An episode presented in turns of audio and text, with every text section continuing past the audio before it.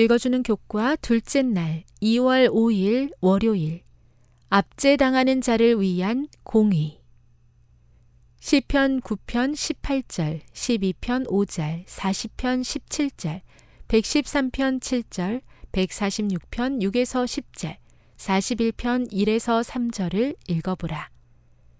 이 말씀이 지금 우리에게 주는 기별은 무엇인가?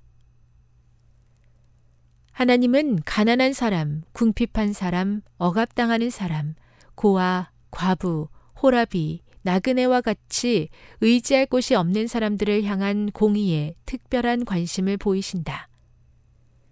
시편은 구약 성경이 그러한 것처럼 이 점을 분명하게 밝히고 있다.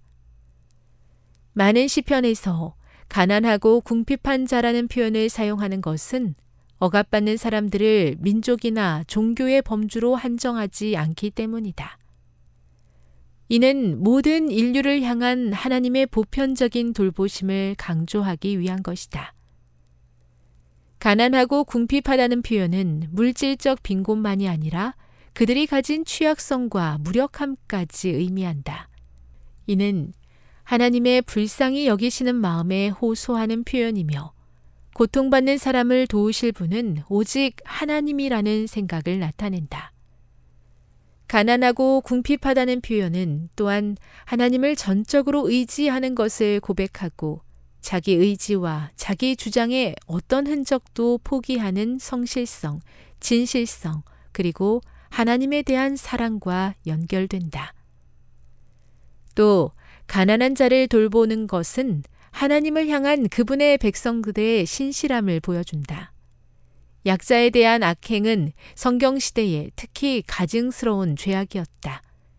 시편은 신실한 사람들이 모든 압제에 맞서 목소리를 높이도록 권면한다. 시편은 또한 유한한 사람의 방법을 지혜와 안전의 궁극적인 원천으로서 신뢰하는 것이 얼마나 부질없는 일인지 강조한다. 하나님의 백성은 인간 지도자와 제도가 궁극적인 구원을 주는 것처럼 생각하는 유혹을 물리쳐야 하며 그들의 방법이 하나님의 길과 다를 때에 더욱 그러하다.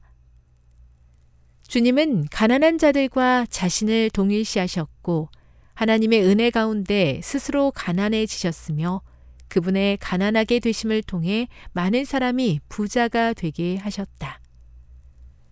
그리스도의 부요함에는 죄로 인한 모든 압제로부터 구원이 포함되며 그분은 우리에게 하나님 나라에서의 영생을 약속하신다.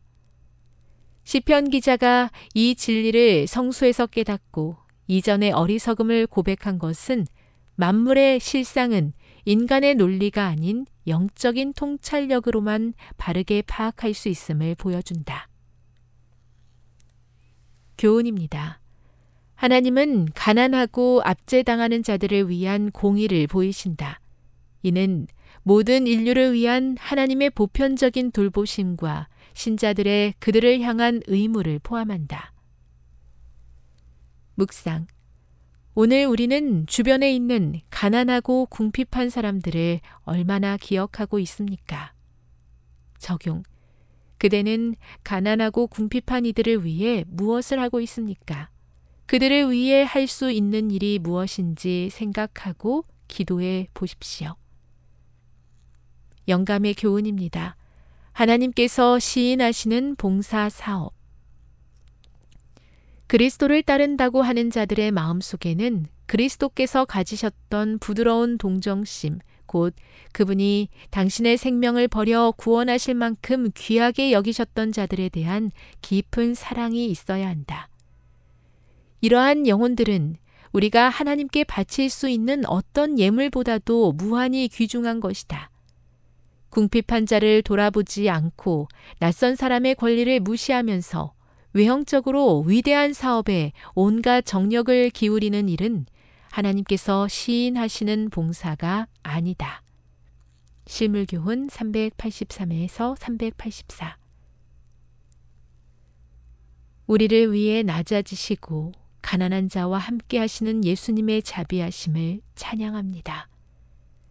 저희는 교만해서 아무리 노력해도 주님처럼 낮아질 수가 없습니다.